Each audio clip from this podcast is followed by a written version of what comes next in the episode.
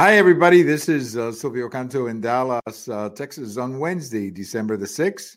And welcome to our commentary. Just a couple of quick things here up front. Uh, I hope you had a chance to see some of these video clips. I know it's sometimes hard to see this stuff live because we we have to work and we have to do things uh, during the day. We don't have time to sit there and watch C-SPAN or whatever to watch all of this. But a lot of it, some of the highlights are available on some of the some of the video clips and so on you can see on on the internet. And i i thought these uh, presentations by the college presidents from i think harvard uh, i think penn i believe mit these presentations by these college presidents and the way they were answering these questions about the anti-semitism at some of these universities that we have seen here. I mean right there we've seen it with our eyes. We've seen students literally call for the elimination and of, of the of the Israeli nation. And we've seen movies, I mean, videos that you can see of Jewish students being harassed. Uh, yeah, this is unforgivable, and this kind of stuff should not happen in a university. And these presidents should be doing more. And you know, when they ask them to re- direct yes and no questions, they start swimming with the language and saying, "Well, you know, it depends. Uh, it depends in the context. Context? You're you're calling for the elimination of Israel, and you want to know what the context is?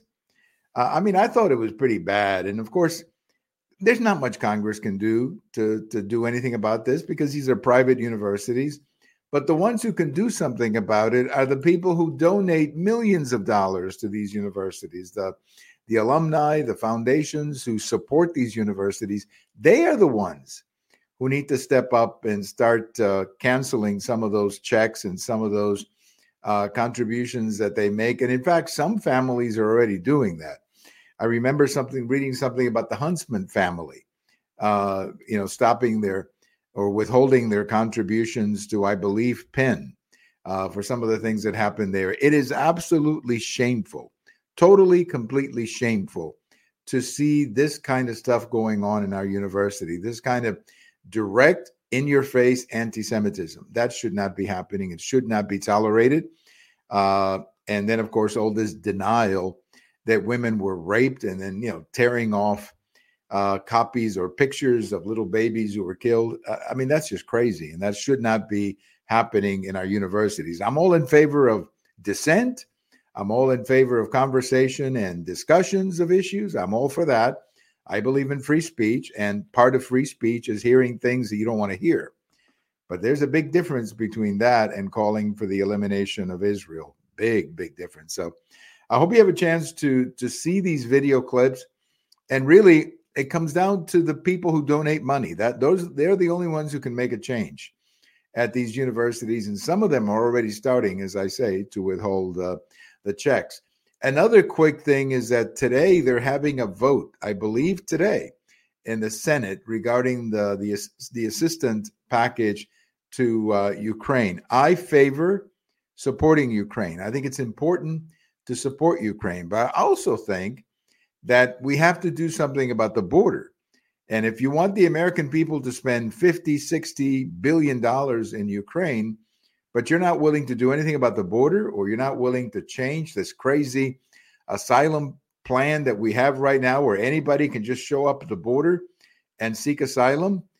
If you're not willing to do that then you've got to get tough with the with the Biden administration and say no we're not going to give you the money for Ukraine if you're not willing to do something uh, about the border. So I support uh, the Republicans on that one what I find fascinating, and I just saw a little bit of President Biden during lunch talking about the vote this afternoon.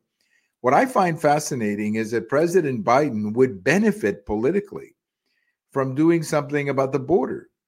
I mean, the fact is that if you look at all this, all these polls, he's minus thirty points when it comes to the to the border. When people ask, uh, you know, what do you think of his immigration policy or his border policy, he's minus thirty points on that uh, on that issue.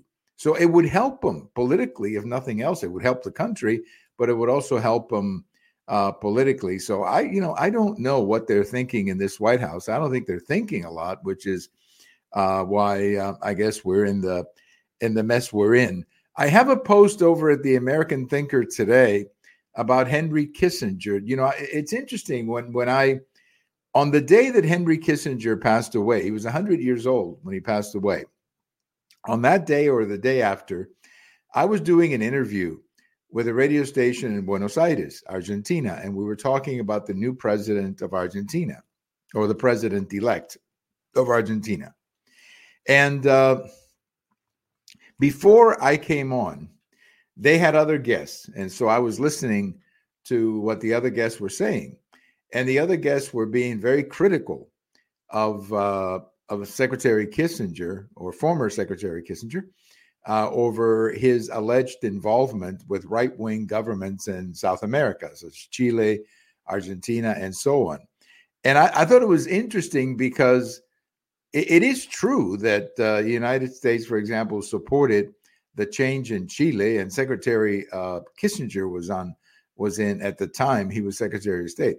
I mean, it is true that the United States supported the change in Chile, but I think Kissinger turned out to be right about that one because Chile needed to have a change. Chile was a disaster uh, about to explode. I mean, that was a horrible situation when Allende was was running that country. So yes, uh, there was a change, but again, I think Secretary Kissinger turned out to be right.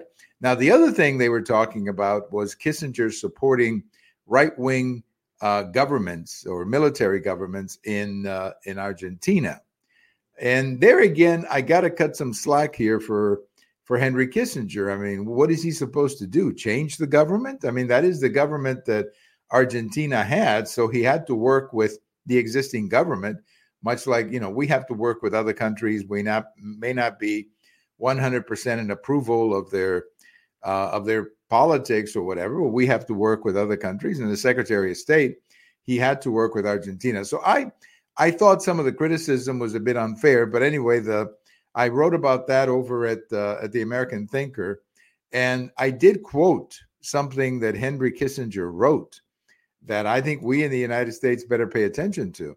Henry Kissinger was talking about his homeland of Germany. Remember, uh, Kissinger was born in Germany, and he came to the United States as a young man. I guess right before World War II. He was his family was escaping, uh, uh, you know, the Nazis back then in the late 30s. Uh, so he came to the United States with his family.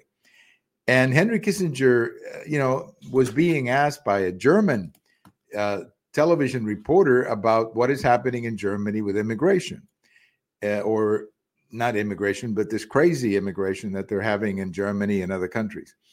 And German and Henry Kissinger said something that is very true. He said, if you bring in people into your country who don't want to integrate, who don't want to become a part of your country, who don't want to accept the culture of your country, and that's what's unfortunately happening in many of these European uh, countries, what you end up with is a big problem, which is what we're seeing in many of these European countries, where you have people coming in who don't want to integrate to the local culture, who want to keep their own identity, their own culture.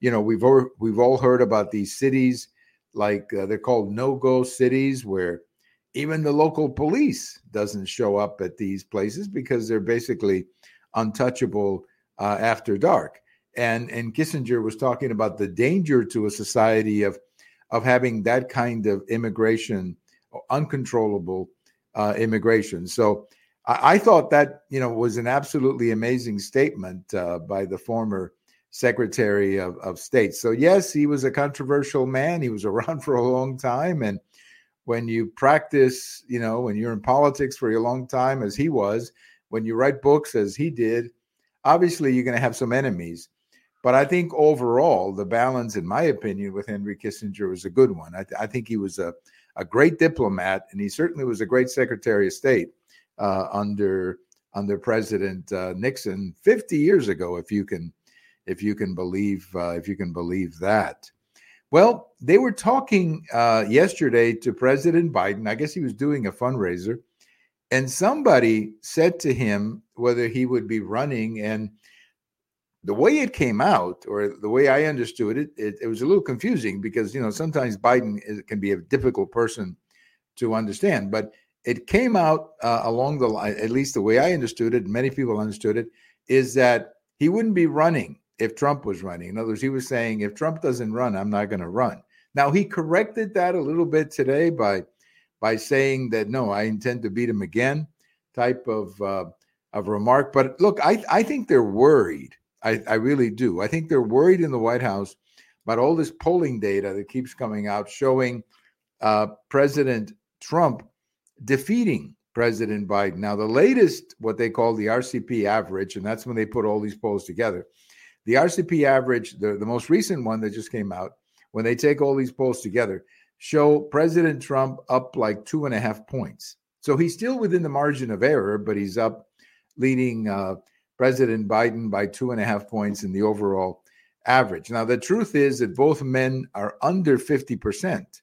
And that, of course, is, is always uh, what that means is that there's a lot of undecided people out there who have not, uh, who are rejecting really uh, both of these men. But I think they're worried in the White House for something else. And that is the perception that a lot of Americans have that Joe Biden is simply not up to the job. And if you saw him today in that little noontime uh, speech, he doesn't look good. He doesn't look good. He's got trouble reading things.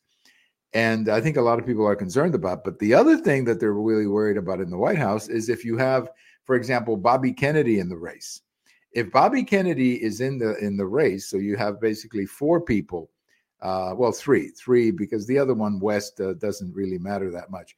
But if you have, for example, Bobby Kennedy in the race, all of a sudden you've got Trump at like 45, Biden at like 38, and then Bobby Kennedy in the teens. Well, if that scenario turned out to be election day 2024, what you would have is President uh, Trump winning the the electoral college with about 40 states. He would probably win California, he'd win New York, he'd win Pennsylvania, because in mo- in those states uh, the Biden vote would be divided sharply uh, with Bobby with Bobby Kennedy. So I think that's what they're afraid of in the White House is that uh, that uh, Bobby Kennedy could actually could actually be running. By the way, I've got another post about Argentina coming out tomorrow Thursday morning, talking doing like a little status report on the president elect of Argentina, who seems to be very popular at the moment, according to the uh, to the you know the the political polls down there.